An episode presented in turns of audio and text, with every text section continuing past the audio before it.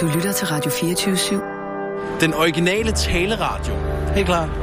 Velkommen til Fede Abes Fyraften med Anders Lund Madsen.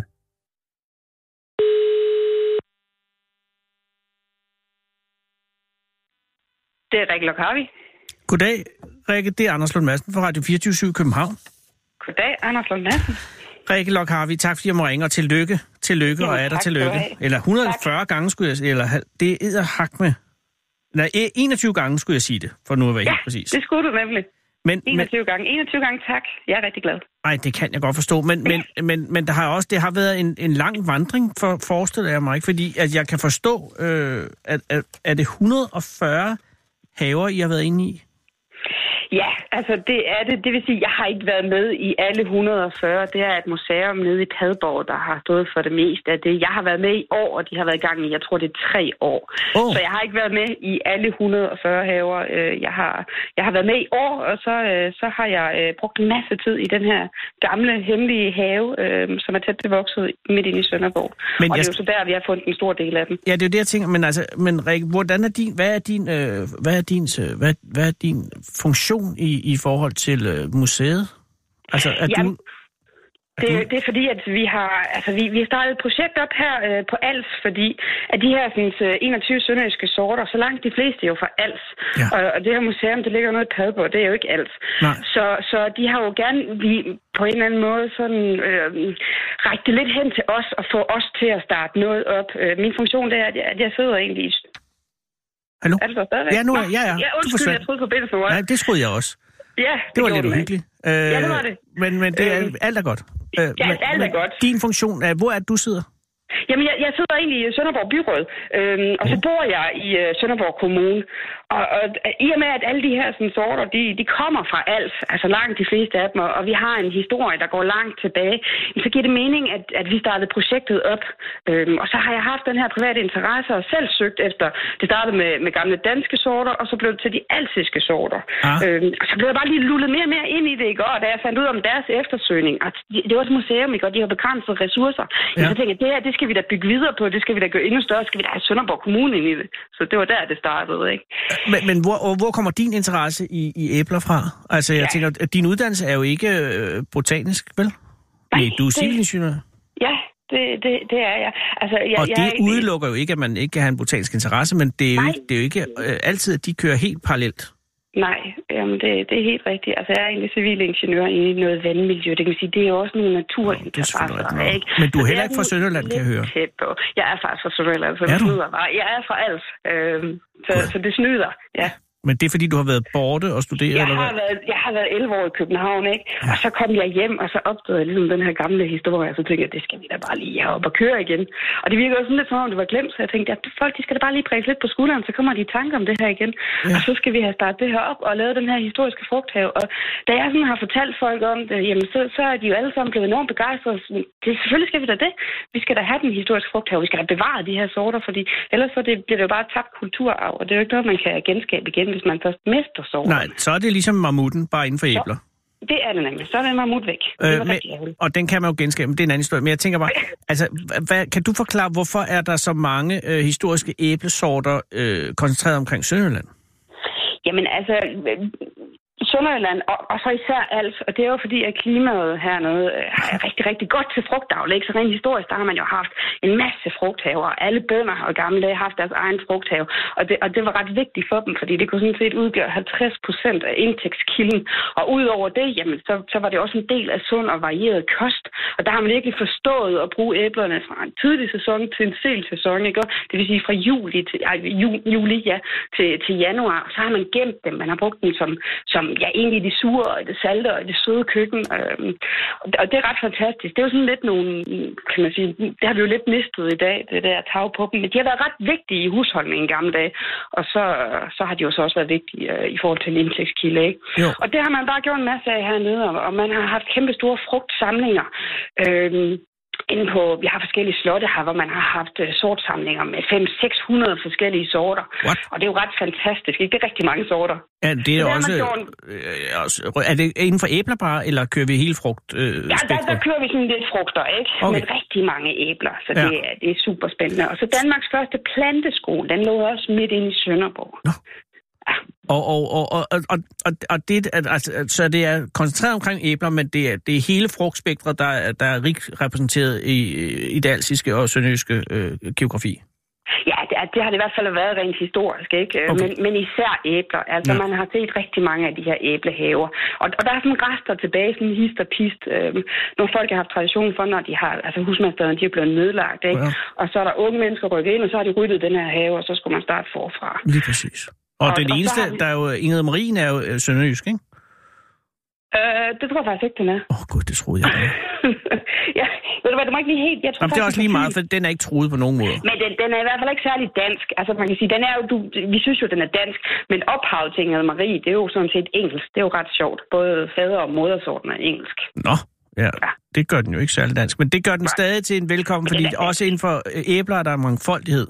Ja, det er der, ja. Og det er jo ret fantastisk. Men er den jagt, der har været på de originale alsiske æblesorter, har strået over 3 år, har man vidst, hvor mange man ledte efter?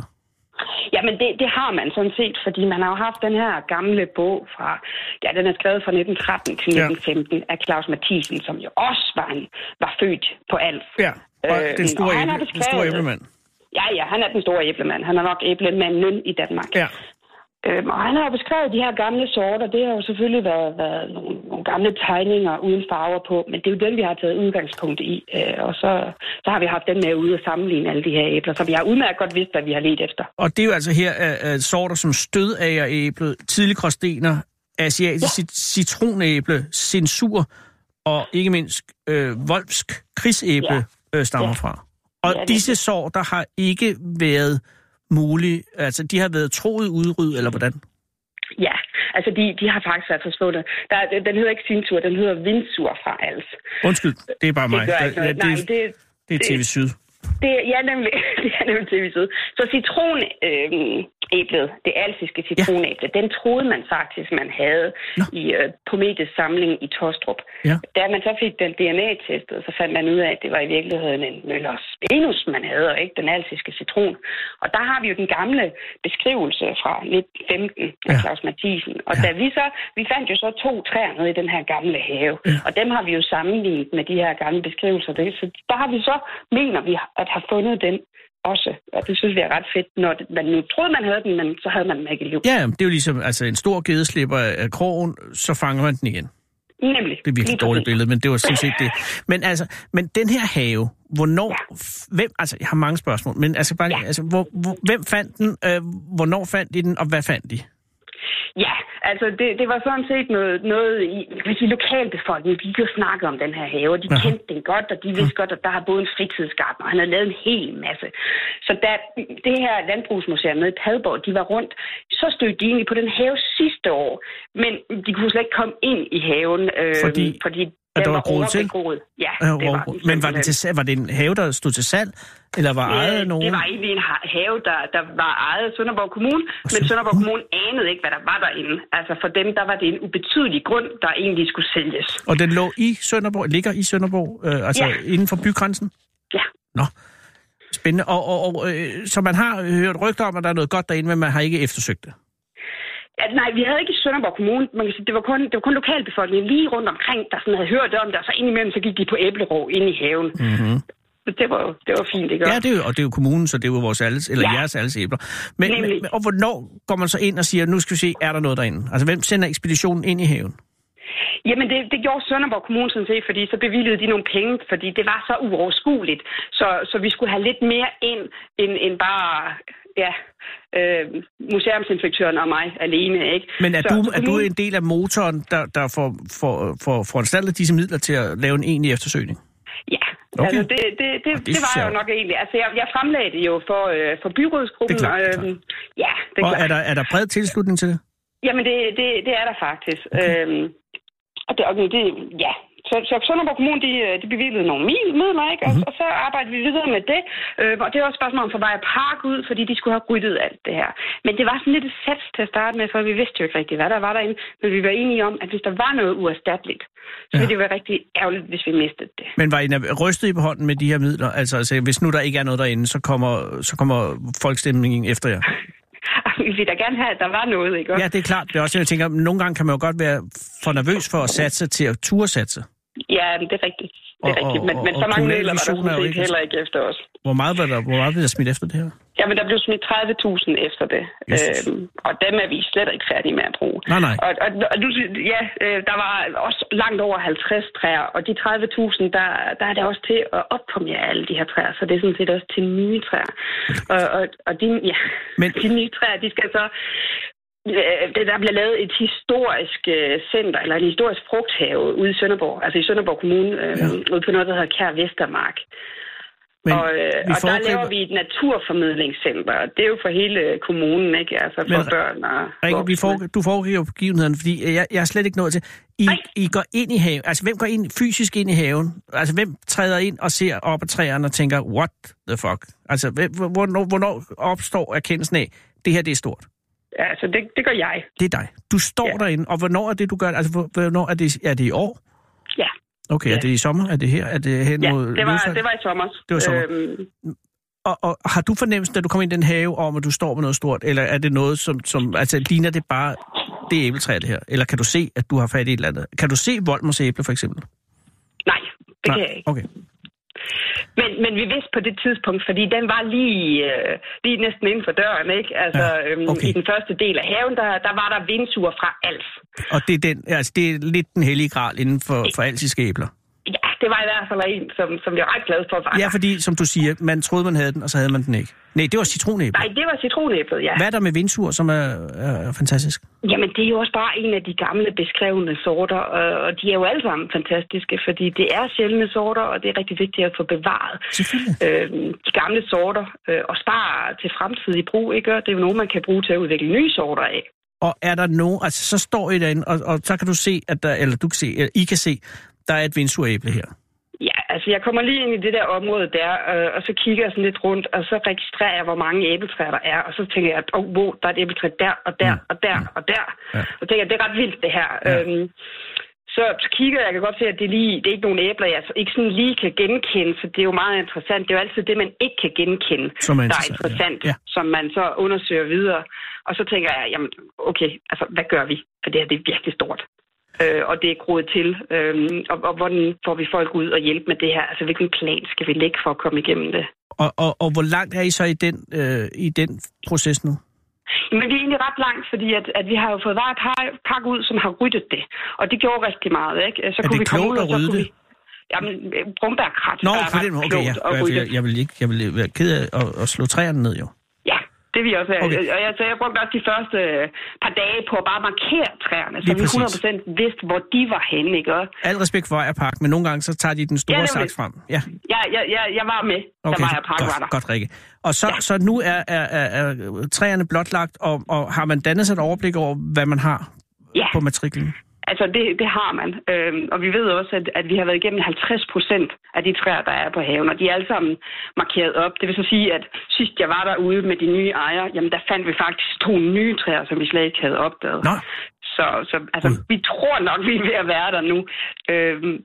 Men det er bare så groet til, og det har været forladt. Altså, vi er skyde på, at haven ikke har været passet i 30 år. Og måske er det været held. Fordi hvis der nu var kommet nogen med kærlighed til æbleavlen, men måske ikke den store viden, så kunne det af med, at man havde slået nogle af de svageste træer fra eller noget. Jamen, det havde man formentlig nok, og mange af dem er også rigtig svage, fordi de selvsøde træer, de er meget, meget højere end æbletræerne, så de får ikke meget luft og lys. Nej. Og nogle af stammerne er nærmest helt hule, og så er det kun lige sådan i yderkanten af stammen, der lige holder fast i jorden. Og så lever de så stadigvæk, men det er, de kører på sidste vers, ikke? Så det er sidste øjeblik. Og er der sikret æbler for alle træer? Om der hvad? Er der sikret æbler for alle træer? Altså, vi har ikke undersøgt æbler for alle træer. Nej, men har I æbler fra alle træerne? Fra hver træ? Sådan så I kan sige, nu er sikret? Nej. Ud. Nej, altså, det var fordi, det var ikke alle træer, der satte æbler, fordi de var så pressede, de havde det dårligt. Ja. Og det er faktisk kun derfor, vi har undersøgt 50%, for det var de 50%, vi kunne undersøge. Selvfølgelig. Men det, som vi så gør, og det gør vi her i januar, det er, at vi tager podekviste, så at vi er helt sikre på, at vi nu sikrer de her træer. Det er en god idé. Ja, ikke? Og så laver vi så nye træer her til foråret, og så er vi så sikre på, at der ikke er noget, der går noget tabt. Og så undersøger vi så den sidste del til, det bliver så til juli, ikke? Altså det nye år, ikke? Gud, så der kan gemme sig endnu mere derinde. Jamen det kan der. Og indtil det, hvad I har fundet indtil videre, hvad er den største juvel for dig at se? Volds krigsæble? Altså, jeg er faktisk ret glad for Voldemarsæble. Voldemarsæble? Og hvad er det Voldemarsæble? Hvordan vil du karakterisere det æble i forhold til andre æbler? Jamen, det var et fantastisk æble. Det smager rigtig, rigtig godt. Der var 5 æbler undersøgt på det træ der, så det var bare rigtig, rigtig fedt, at det rent faktisk formentlig med høj sandsynlighed er det. Altså, vi har jo ikke fået dem gentestet endnu, men beskrivelserne passer. Og det er bare et æble, som vi har ledt lang tid efter, fordi det er sådan set samme ophavsmand som ham, der har lavet Gråsten-æblet, eller faderen til Gråsten-æblet. Det var faktisk det, jeg mente, da jeg sagde Ingrid Marie, så mente jeg jo Gråsten, hvor jeg dum. Nå, ja, det var Gråsten. Selvfølgelig var det Gråsten, ikke? Ja. Nå, ja. Gud i himlen, ja. Så Voldemarsæble er skabt af den samme, som har skabt Gråsten-æblet? Jamen, det er det nemlig. Åh, Gud. Og hvornår tror du, altså med alle mulige, nu jeg forstår, at tiden skal gå og så videre, hvornår kan vi smage de æbler? Hvornår kan jeg gå ned og købe mig et Voldemarsæble på planteskolen? Hvornår kan jeg købe det i brusen? Et Voldemarsæble? Eller har det ikke nogen kommerciel interesse?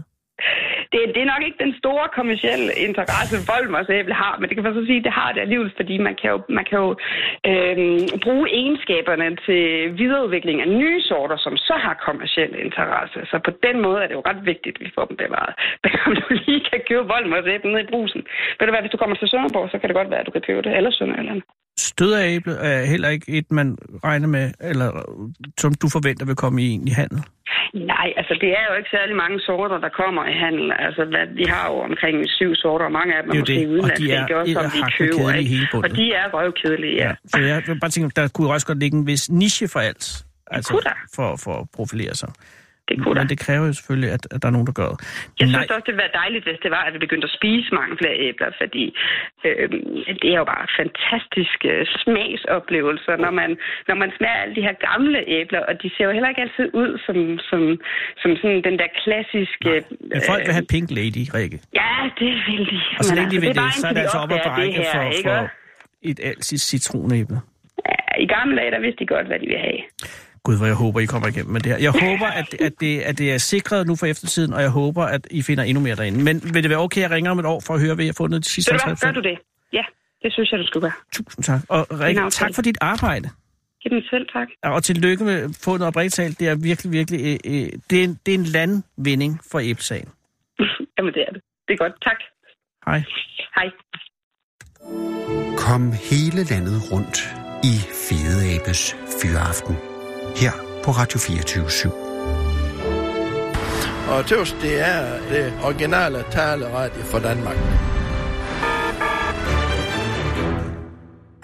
Kære lytter, det er i dag den 3. december 2018. Det er en mandag, og jeg er en slave. Jeg er din slave, kære lytter, og mit eneste mål her i livet er at gøre dig tilfreds. Hvis du har det godt, så har jeg det endnu bedre. Og en god dag er for mig en dag, hvor du har hørt mig, og så imens du hørte mig, har siddet der, hvor du nu sidder, og så kigget ud i luften i en stund med den her fornemmelse inde i, at alting nok skal gå. Som når man står ude i skoven helt alene i en eller anden lysning, og måske er på vej sted, et eller andet sted hen, og så stopper man og bare står der i den lysning med disen om fødderne og duften af gran i næsen, og ens blik ser ligesom ingenting, fordi der ikke rigtig er noget at se, fordi alting for et øjeblik bare er okay og i orden, og helt, som det skal være. Sådan en slave er jeg. Og derfor er mandag også de hårdeste, fordi det kan være rigtig, rigtig svært at få den fornemmelse indeni om mandagen, fordi alting er ligesom bare op ad bakke, og især mandag som denne her, hvor alting synes at have snørret sig sammen om bestræbelsen hen ud i en eller anden form for kollektivt og uhyre langstrakt selvmord, hvor eneste lyspunkt er timerne indtil midnat, og dermed den forløsende tirsdag hele tiden bliver færre og færre, og lige nu er der 7 timer og 36 minutter tilbage og det er måske fyreaften for dig, og så måske er det, så er der kun anden dags lasagnen og noget med nettet før natten, og søvnen lukker sækken og sidder denne mandag til hvile. Men alligevel er det ikke nok, kære lytter, for det her er en af mandag er de helt store, og det vil sige helt små, og derfor skal der mere til for at fjerne fornemmelsen, og det er i den slags situationer, og det er godt med en smule perspektiv på ens egen husmandstragedie. For din tragedie er en husmandstragedie, kære lytter. Hvis du overhovedet orker at høre mig ævle lige nu, så er det fordi, du har selvopholdelseskraft og overskud og styrke nok til en hel del, og derfor er du nødt til at klare dig igennem den her dag. Og jeg kan hjælpe dig, og jeg kan hjælpe dig lige nu ved at læse en artikel op, som står i Jyske Vestkysten i dag. Og jeg skal gøre det så hurtigt jeg kan, men det er altså vigtigt, ikke mindst hvis man har været rodet i det her. Den er Esbjerg-redaktionen, og overskriften er: Benamputeret misbruger forsøgte at få politifolk til at skyde ham. Og så underrubrikken: Selvmordstruet benamputeret stofmisbruger forsøgte at få politiet til at skyde sig efter røveri mod tankstation. Fundet skyldig i retten, men løsladt. Og så står der: Når en 53-årig handicappet misbruger fra Esbjerg om kort tid fejrer fødselsdag, så sker det helt uventet i frihed, selvom han forleden blev fundet skyldig i røveri, trusler mod både politifolk og trusler mod en kammerat, samt overtrædelse af både knivloven og loven om euforiserende stoffer. Den 53-åriges hustru gav der også et forbløffet lettelsens skrig fra sig fra tilhørerpladserne, da anklageren i retsmødet ved retten i Esbjerg oplyste dommer Åge Flebo om, at man ønskede at løslade den nu dømte mand. Få sekunder før havde en enig domsmandsret ellers fundet den tiltalte skyldig i alle de i alt 5 forhold i anklageskriftet og besluttet, at den 53-årige skal mentalundersøges, inden straffens længde kan blive fastsat. Og dommeren var netop gået i gang med at forklare den hidtil varetægtsfængslede mand, at han skulle forblive blandt trammer frem til domsafsigelsen, da anklageren kom med sin overraskende meddelelse. Bag den glade scene i retssagen lå tydeligvis en trist livshistorie, der går mange år tilbage. Men i forhold til selve anklageskriftet tog det hele sin begyndelse den 31. oktober om morgenen, hvor den benamputerede mand meddelte en af de plejere, som kommer i hans hjem, at han ville stikke sin kammerat ned, nærmere bestemt stikke ham i højre lyske. Angiveligt var årsagen, at den 53-årige var angst for at miste sin hustru til den pågældende kammerat. Senere på dagen, kort før kl. 16, trillede han sin kørestol ind på Circle K på Gamleby Ringvej, og truede her personale til at udlevere 85 pakker cigaretter ved at hive en pistol, som siden viste sig at være en attrap, frem for inderlommen. Han, der på pågældende tidspunkt til synligheden var både vind og skæv af piller, truede med stort set alt, hvad han i øvrigt kunne komme i tanke om, herunder at han var i besiddelse af en bombe. Men da tankstationen er pengeløs, måtte cigaretterne gøre det ud for et udbytte. 10 minutter senere kørte han sin kørestol ned forbi børnehaven i Mandøgade, hvor han blev indhentet af politiet. I første omgang 2 betjente, men siden stemlede flere repræsentanter for ordensmagten til. Den 53-årige pegede på betjentene med attrappistolen, og da de ikke kunne skelne den fra en rigtig pistol, var han i fare for at blive skudt. Præcis hensigten, oplyste den tiltalte under retsmødet. Jeg ville begå selvmord, så jeg prøvede at få dem til at skyde mig ved at pege på betjentene med pistolen. 2 betjentene rystede lidt, og jeg tror, det var tæt på, at de havde gjort det. Men til sidst så smed jeg selv pistolen. Jeg kom til at tænke på, at de skulle leve med at have skudt mig. Og så overmandede de mig, forklarede den 53-årige mand, både veltalende og høflig. Udover hændelserne, den 31. oktober var den 53-årige også tiltalt for overtrædelse af knivloven og loven om euforiserende stoffer, i det han havde efterladt en cykeltrailer bag Sydvestjysk Sygehus Esbjerg, indeholdende 4 køkkenknive, han havde fundet på storskrald, ligesom han var i besiddelse af 89 piller. Altså nåede han i lige med de 3 andre punkter i anklageskriftet beredvilligt tilstod. Der er altid andre, der har det værre, kære lytter. Der er altid andre, som bare har det værre. Medmindre du altså er benamputeret misbruger, og men denne mand jo nu kan se frem til en jul i frihed, og frihed er altid bedre end det modsatte. For tænk på dem, der sidder inde denne her jul. Tænk på dem, kære lytter. Tænk på dem, når du sidder der og har det skidt med dig selv. Du lytter til Fede Abes Fyraften med Anders Lund Madsen. Nu vil slaven ringe op. Altså, det er mig. Der er slaven.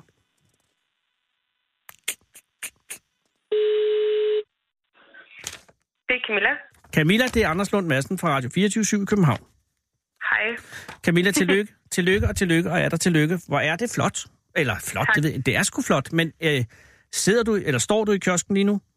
Ja, jeg er lige i gang med at lære en nyansat op. Okay. Hun er første vagt i dag. Og hvordan går det? Ja, det går selvfølgelig godt. Det er du nødt til at sige. Ja, det går mega godt. Men det går godt. Nej, jeg sidder faktisk lige ude bagved. Og du går ude bagved? Indtil lige, ja. Hvor gammel... nej, jeg har mange spørgsmål, Camilla, men jeg skal bare lige allerførst... hvor længe har du haft... Du har ikke haft kiosken mere end en uge nu, vel? Eller noget? Nej, jeg åbnede lørdags. Hold da kæft. Vælger man... Er det med vilje, man vælger lørdagen? Eller er det en tilfældighed? Det var faktisk, fordi jeg ville... Jeg holdt jo åbningen med 100 gratis rundestykker, som min bager havde sponsoreret. Okay. Og så tænker jeg, det er nok lørdag, der lige sådan er bedst for folk. Det er faktisk en god idé. Hvordan røg de 100 rundstykker? Det gjorde de. Ja, der er noget folk lige, så er det gratis. Er det smurt rundstykker? Kørte du smurt rundstykker, eller var det bare ned i en pakke eller en pose? Ja, smurt lige med lidt smør og sådan, så kunne de spise dem her. Oh. Men nu går det for hurtigt, fordi altså, du har åbnet, du har genåbnet Superkiosken i Spjald, er det ikke det, den hedder? Spjald Superkiosk, jo. Undskyld, og var det det samme? Ja, men det skal Spjald Superkiosk. Hed den det, da du overtog den, eller da du åbnede den igen? Hed den det, før den lukkede? Nej, jeg spørger rigtig dårligt spørgsmål her. Undskyld. Ja, det gjorde den. Okay, så det gjorde den. Så du har ikke gået ind og ændret i konceptet? Nej. Hvor længe havde Spjald Superkiosk nået at være lukket, før du trådte til? De lukkede den 31. august i år. Og er du fra Spjald, Camilla? Nej, jeg er fra Ikast, men jeg flyttede hjem til min kæreste her i år i Spjald. Okay, og så da du flytter hjem til din kæreste i Spjald, opdager du, at der er Spjald Superkiosk den eneste ting, der har åben efter klokken 5:30. Ja, nej, efter klokken 7, ja. Efter klokken 7, undskyld. Ja. Og er det noget, du benytter dig af, inden at den lukker? Ja, altså jeg har været sammen med ham i 2,5 år, så ja, jeg har brugt lidt penge hernede før i tiden. Okay, og da den så lukker i august i år, er det så på grund af manglende omsætning, eller at indehaveren flytter, eller ved du, hvad der sker? Nej, jeg ved det faktisk ikke. Men jeg ved bare, at det er tidskrævende, og de har jo børn og sådan noget, så jeg forstår dem godt. Ja, men da den så lukker Spjald også om aftenen, kan man sige. Ja, så skulle man til Videbæk eller Ølstrup for at handle, eller ja. Og hvor langt er der fra Spjald til Videbæk? Der er jo 20 km eller sådan, ikke? Ej, 8. Okay. Men det er stadigvæk 30. Men så 16, hvis man skal tilbage igen. Ja, det er rigtigt. Ja. Men alligevel... I en alder af 20 år, og med en lige færdiggjort, for du kan ikke have været social- og sundhedsmedhjælper i meget lang tid, altså, så du må være ret nyuddannet. Ja, jeg har været uddannet i et år. Okay. Har du nået at have haft arbejde inden for SOSU? Ja, jeg har været ansat ved et fast vikarbureau, der hedder Powercare. Ja. Så jeg havde sådan vagter sådan rimelig tit, næsten hver dag. Okay. Ja. Og hvornår får du idéen til at genåbne Superkiosken? Jamen, jeg snakkede sådan lidt med min mor om det dengang, at de lukkede dem, da hun var sådan, nej, det skal du ikke, fordi hun ved godt sådan, hvor meget tid det kræver og sådan noget. Og det ved hun, fordi hun selv har drevet kiosk, ikke? Jo, ja, sammen med en, der hedder Jens. Og gør hun det stadig? Og det gør hun, ja. Er I konkurrenter? Nej, vi er samarbejdspartnere. Ja, fordi ellers så kan du sætte splid i familien. Men så hun advarer dig faktisk mod at gøre det? Ja, men jeg tror, det er fordi, at jeg har altid været sådan, du ved, tage de timer, jeg kunne få, og ja, sådan, ja. Og det her, det kræver jo rigtig mange timer om ugen. Ja, lige præcis. Og jeg tænker, altså, når du har set din mor, så har du også set, hvor meget arbejde, der ligger i en kiosk. Og jeg har den største respekt for folk, der gider at drive en kiosk, hvor der ikke er andet. Altså, fordi der er virkelig mange lange timer, og omsætningen er ikke helt super alle steder. Så jeg kunne forestille mig, at du måtte have en vis form for tøven, før du sprang ud i det. Ja, fordi det er jo ikke en guldkæde, hvis man kan sige det sådan. Det er jo, altså 2018, det er jo blevet meget nethandel, hvor man også skal få leveret sine varer til døren. Præcis. Og det må være et helvede for kioskindhaver. Ja, men jeg prøver bare at lægge mit eget præg på det, og så håber jeg, at folk de gerne vil komme ind til mig. Ja. Og når du så siger, altså du beslutter dig i hvert fald for at sige til at åbne den. Mm. Og hvad gør du så rent praktisk med? Køber du stedet? Nej, jeg lejer mig ind. Du lejer dig ind? Med de tidligere ejere. Og så i løbet af 3 måneder forbereder du genåbningen? Nej. Nå? Jeg har brugt 2 uger på det hele. Nå, det kan jeg godt lide. Men hvad siger din kæreste? Altså, hvor er han henne i alt det her? Har han støttet dig, eller har han advaret dig? Ja, han har støttet mig. Okay. Og det har mine svigerforældre, altså min mor og Jens. Så det, ja. Men, det er jeg taknemmelig for. Ja, men nu er du altså 2 uger inde i det her, og du er 3 dage inde i selve driften. Hvordan går det? Det går fint. Det går overalt forventning. Så fint er super godt? Ja. Det er lidt vestjysk. Ja. Og det er, fordi at Sara, som arbejder på det her program, er jo fra Videbæk, så jeg ved, når nogen siger fint deroverfra, så er det rigtig godt. Men det er selvfølgelig også enormt tidligt i hele processen at sige, at det her er en succes. Men der er folk i butikken, og du har ikke arbejdet dig selv. Og de anerkender mig, og jeg synes bare, det er så fedt. Har du nogen planer for videreudvikling? Fordi en kiosk er jo både en ret begrænsende ting. Altså, du kan ikke begynde at sælge akvariefisk, uden det vil virke underligt. Men eller kører du noget dagligvarer, eller kører du bager, eller hvad, har du nogle planer, som vil produktudvikle Superkiosken? Jeg har bagerbrød for Videbæk af. Aha. Og det, så du bager, det er en god idé. Ja. Og er det ham, der sponsorerede? Ja, det er det. Godt, så ved folk, hvad de får. Og det sælger? Det sælger, ja. Og ud over det? Så kommer der spillehal inden længe. Som gerne skulle kunne trække nogen også. Det vil sige... håber jeg i hvert fald. Og hvad gør man der? Der leger man nogle enarmede tyveknægte og sætter dem op, og så kører det sig selv? Altså jeg har samarbejdet med noget, der hedder Tre Bar. Aha. Ja, det lyder som spillefolk. Ja, så sætter de, nu skal lokalt, det skal godkendes, og det bliver det, for det har det været før. Perfekt. Og så sætter de mellem 6 og 10 maskiner ind. Så rykker ludomanerne ind, og de skal altid have noget at ryge på bagefter, og så kører det. Men, og ud over det, er der så andet? Altså kører du, hvad hedder det... Man må man sælge alkohol? Det må man godt, ikke? Men ikke altså selvfølgelig udskænkning, men altså... Man skal spørge om idé. Ja, det er klart. Jamen, der er jo altså alt. Altså, ikke alt, men der er meget. Altså, du ved, normalt kan jeg også tænke bilpleje og tips og slik, blandt selv slik og sodavand og øl og brød, og så kommer dage med pakker. God idé. Mm. Og hvad med sådan noget som grill? Ja, fransk hotdog og ristet hotdog og pølse med brød. Mm-hmm. Og så kommer der forhåbentlig frityre med kebabmix, pølsemix og kyllingmix. Og så skulle der gerne komme burger på et tidspunkt også. Men det er jo igen arbejde. Ja, så det kommer stille og roligt. Okay. Men indtil videre, så er du ikke overvældet af arbejdet, men føler, at du har kontrol over det? Ja, det føler jeg. Jeg skal nok bare lige have lidt hjælp fra mor og Jens til at bestille varer næste gang. Okay. Og hvordan er det ud med en ting? Det er også for tidligt at begynde at spørge om det. Men tror du, kan du komme til at leve af det her? Det regner jeg da stærkt med. Ja. Det håber jeg. Ja. Og har du tænkt dig at gøre det her for evigt fremover? Eller er det noget, du gør for et år? Altså, du er kun 20 år, så det er ekstremt tidligt og allerede at være selvstændig kioskejer.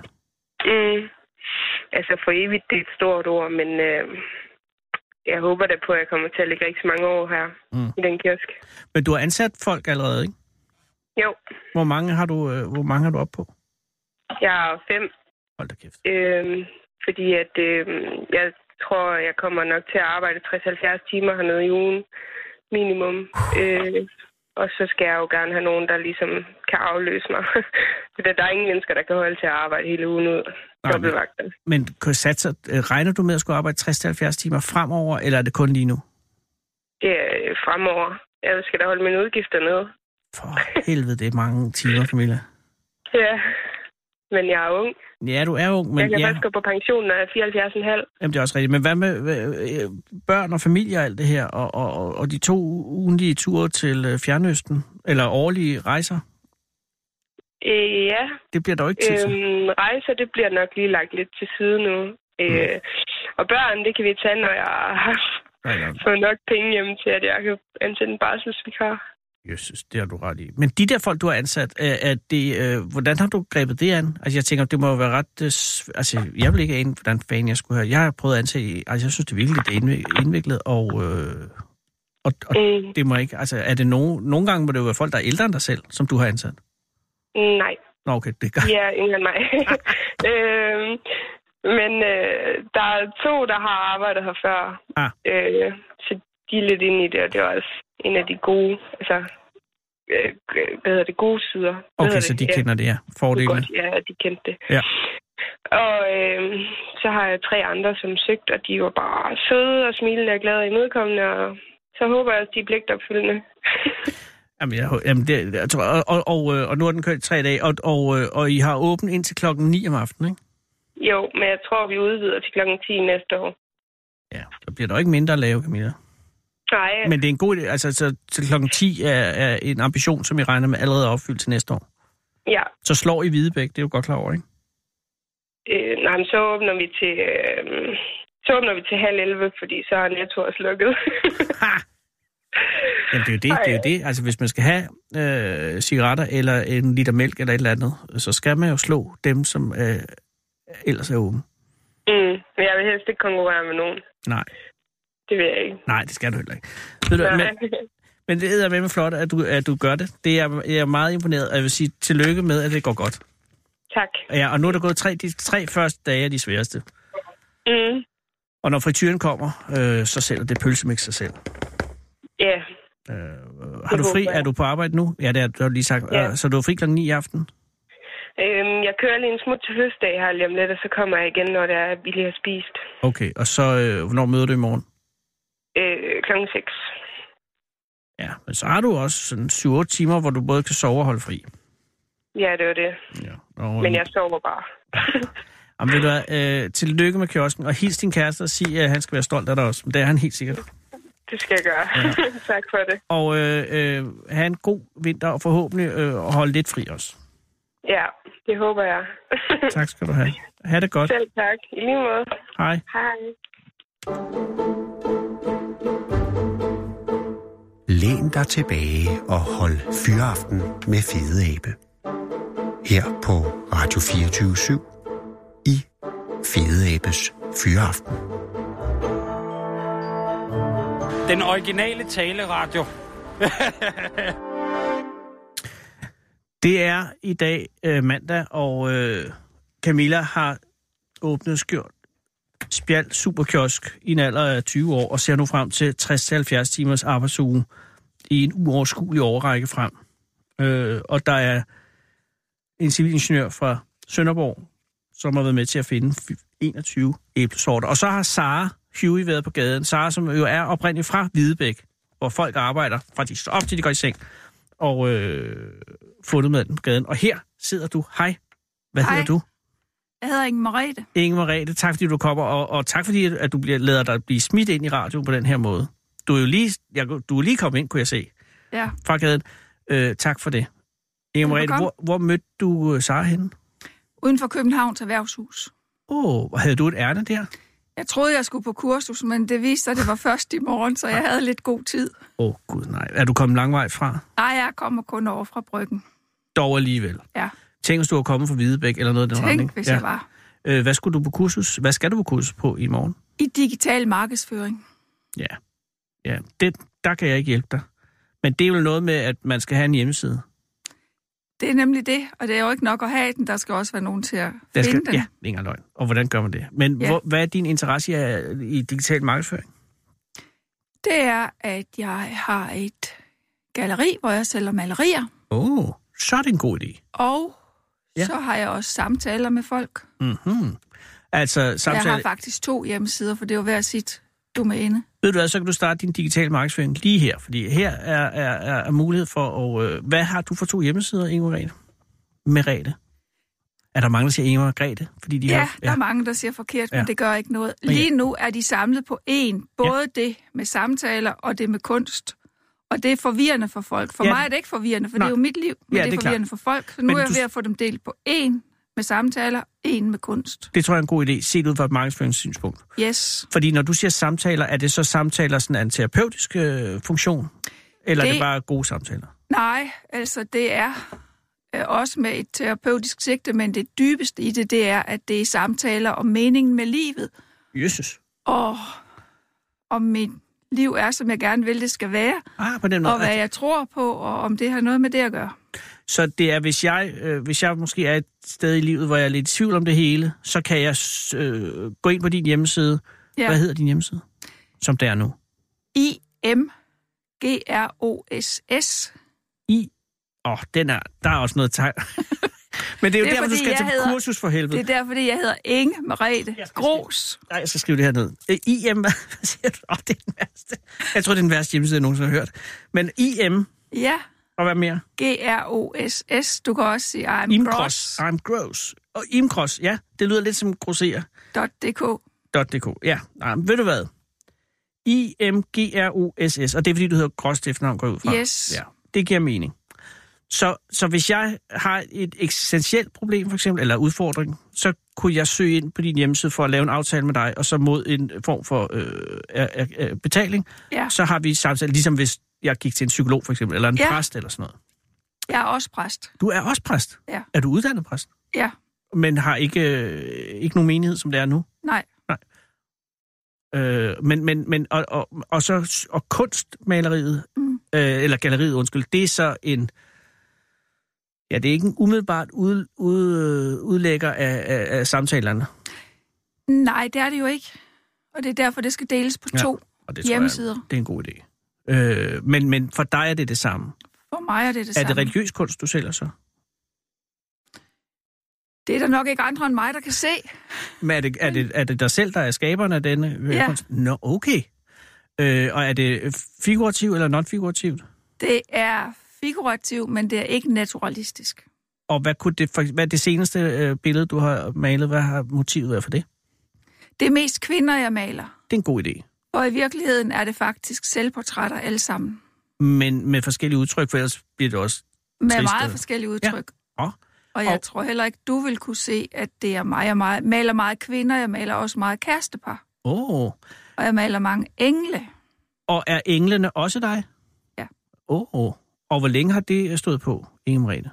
Jamen, det har jeg jo. Jeg har malet altid. Ja. Men det tog fart, da jeg blev syg af skimmelsvamp i min præstegård. Så jeg måtte forlade det. Og kan du sige, hvilken præstegård det var? Det var over på Mors. Ja. Og det er en forbandelse. Undskyld udtrykket. Det er en forbaskelse i hvert fald med skimmelsvamp. Men det er sådan set også en forbandelse, fordi det fører rigtig meget skidt med sig. Ja, det gør det på alle måder. Det gør det på alle måder, men det her har så også ført det gode med sig, at jeg har fået et nyt liv. Jeg døde ikke af det. Det har du ret i. Men det må rejse noget tvivl i dig, sådan rent eksistentielt. Jeg tænker på, skimmelsvampen er jo også en af Guds skabelser. Der står i Bibelen, at alt, hvad der bliver befængt med skimmel, det skal du bære uden for byen og brænde det. Så det med at tro, at man kan sætte huse i stand og så videre og komme igen, det kan man ikke. Det skal væk. Det skal simpelthen væk. Var der skimmel i præstegården, da du rykkede ind, eller var det noget, der blev opdaget, mens du var der? Der har været skimmel hele tiden, men det vidste man ikke. Nej, for ellers havde det også været urimeligt at sætte dig ind i det. Alt så jo pænt ud. Ja, og var det hurtigt efter indrykningen, at du blev opmærksom på, at der var noget galt? Nej, jeg begyndte bare langsomt at blive dårligere og dårligere, og så tænkte jeg, jamen jeg bliver jo også ældre og ældre. Det er også hårdt. Så alt i alt, så var jeg der i 17 år. 17 år? Yes. I samme præstegård? Yes. Mens skimmelen, den stod og snart... Men så havde jeg en 3 måneders orlov, hvor jeg var i Norge, og der kom jeg jo hjem lige så rask og frisk, som da jeg var nyfødt. Og så var det, de sagde på sygehuset, nu skal vi have undersøgt din præstegård. Ja. Og så kom Teknologisk Institut og undersøgte den, og så blev den... erklæret uegnet for menneskebolig. Ja. Og så måtte du selvfølgelig op... kunne du ikke have fået en anden præstegård eller en genhusning, og så fortsatte dit virke på Mors? Nu var det sådan, at jeg på det tidspunkt var meget, meget syg. Nå ja, selvfølgelig. og jeg var ikke rigtig i stand til noget. Min lungekapacitet var nede på 54%. Det er ikke meget. Så det blev et nej. Så du sagde op fra folkekirken der? Nej, jeg sagde ikke op, men jeg gik i lang tid frem og tilbage, fordi jeg ville jo gerne. Ja, det er klart. Hver præst, jeg ville gerne være i mit sogn, og hver gang, så mærkede jeg jo, at jeg blev syg. Ja. Og så til sidst, jeg kan huske den sidste aften efter, jeg havde haft gudstjeneste, og jeg blev mere og mere syg. Og da så natlægen, han kom midt om natten, så sagde han sad længe på min sengekant. Det var ellers svært at få natlæger ud, men han kom. Men allerede nu synes jeg, det er en romantisk historie, fordi du havde rent faktisk en læge hjemme. Ja. Hold da fest. Og jeg sov op på en hems i vores sommerhus, for vi var jo flyttet ud af den her præstbolig. Ja. Og han sad der en halv time. Nå. Og så snakkede han med mig, for han kunne jo se, at det var helt galt. Så sagde han, ja, men det er jo dit valg, om du vil dø af det her. Ja, det er klart. Og så valgte du livet heldigvis. Jamen, så valgte jeg så, at jeg ville ikke dø, og jeg havde jo håbet, at folkekirken, de kunne bruge mig et andet sted. Ja, i en form for administrativ job. Men når ikke du... for i virkeligheden var det jo ikke mig, der var syg. Jeg havde jo en giftig arbejdsplads. Ja.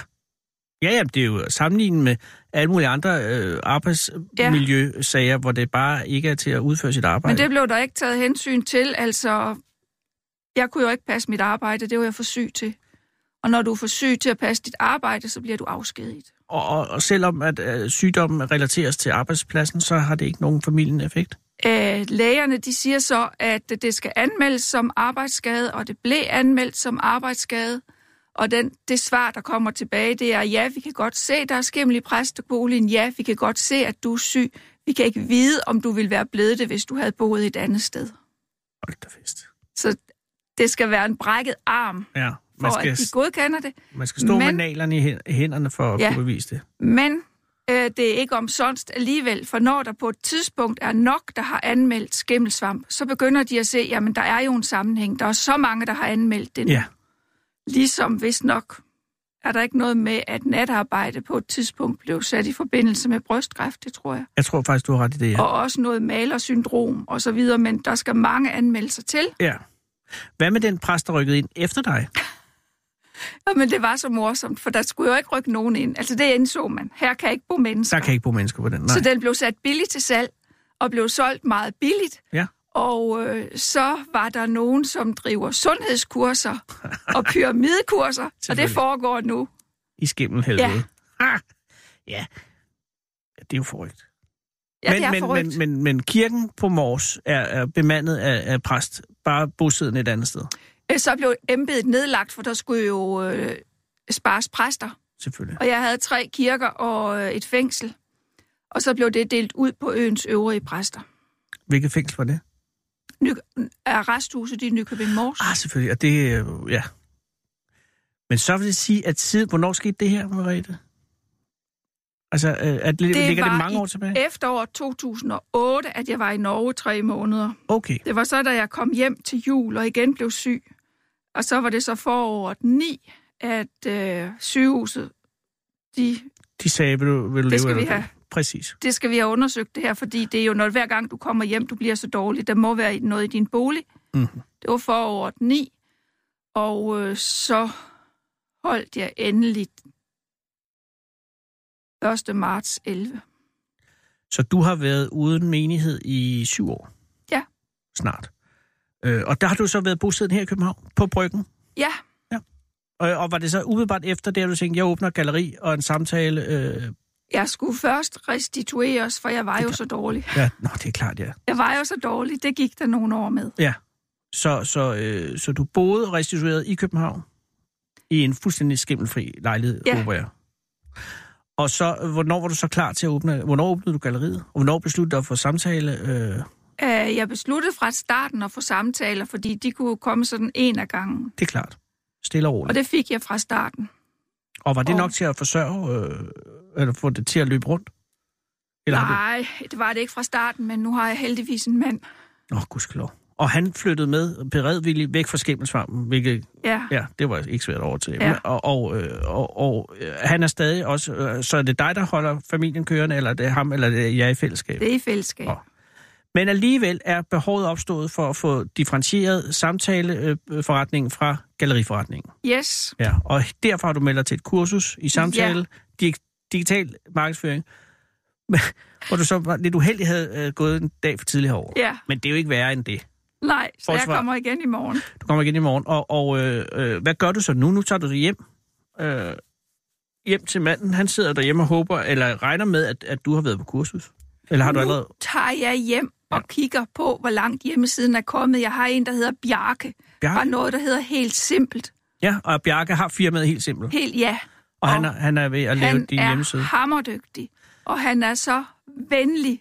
Når jeg kommer hjem, så skal jeg se, hvor langt han er kommet med den. Og hvad, altså som det er nu, hvis jeg går ind på imgross.dk lige nu, får jeg så noget hulterspulter lige i hovedet? Nej, så får du min gamle hjemmeside. Men hvis nu du for eksempel går ind på Bryggens... Ja, Bryggen. Altså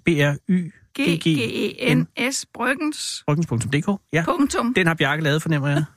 Bryggens.helt simpelt. Nå, Bryggens.heltsimpelt.dk. Så kommer du ind til den side, der er under udvikling. Som er en slags beta-version. Hvornår er den nye hjemmeside Bjarkes mesterværk klar? Ja, jeg håber hele tiden, at den bliver klar i morgen. Jeg kan da lige prøve. Hvis jeg går ind lige nu, ikke? Ja. Jeg kan bare lige se, og hvis jeg kan gå ind lige nu, og så kan finde, nu prøver jeg lige, imgross.dk. Og det er, nej, nu har jeg skrevet Ingris, det er noget helt andet. Undskyld. Det er den gamle hjemmeside. Ja, men jeg har skrevet helt forkert, imgross. Der har vi den. Inge Merete Gross. Og så går jeg ind her.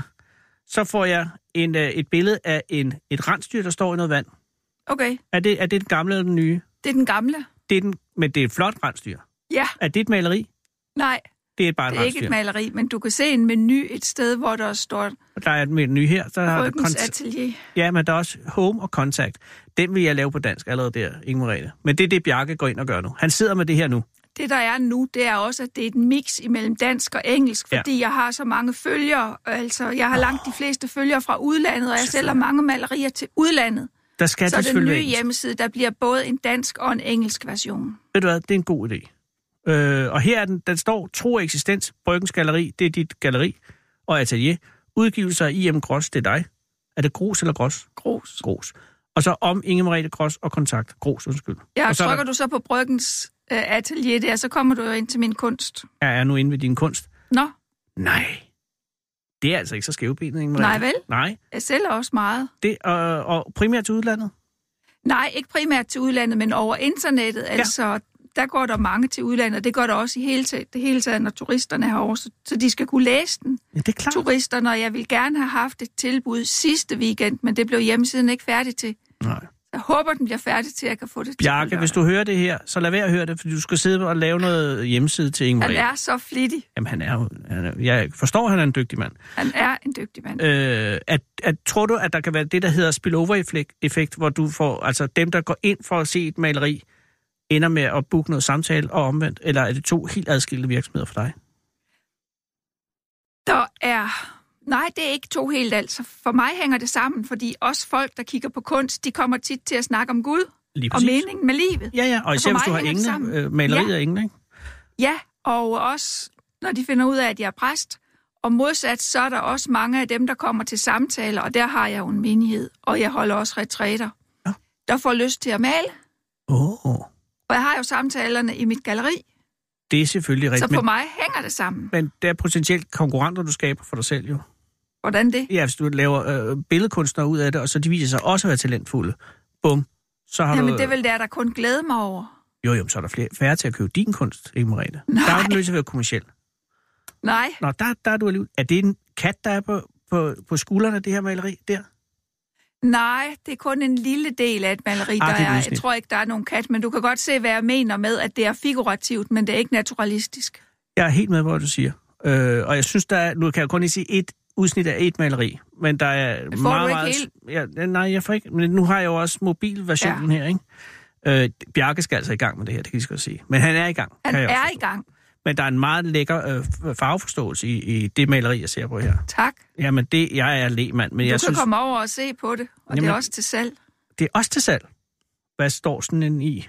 Nu om det? Den står i cirka 5.000. Den er også stor, den er 1 meter høj. Ja, og den er flot. Ja. Og det her er kun et udsnit. Hvornår regner du med, at Bjarke er færdig?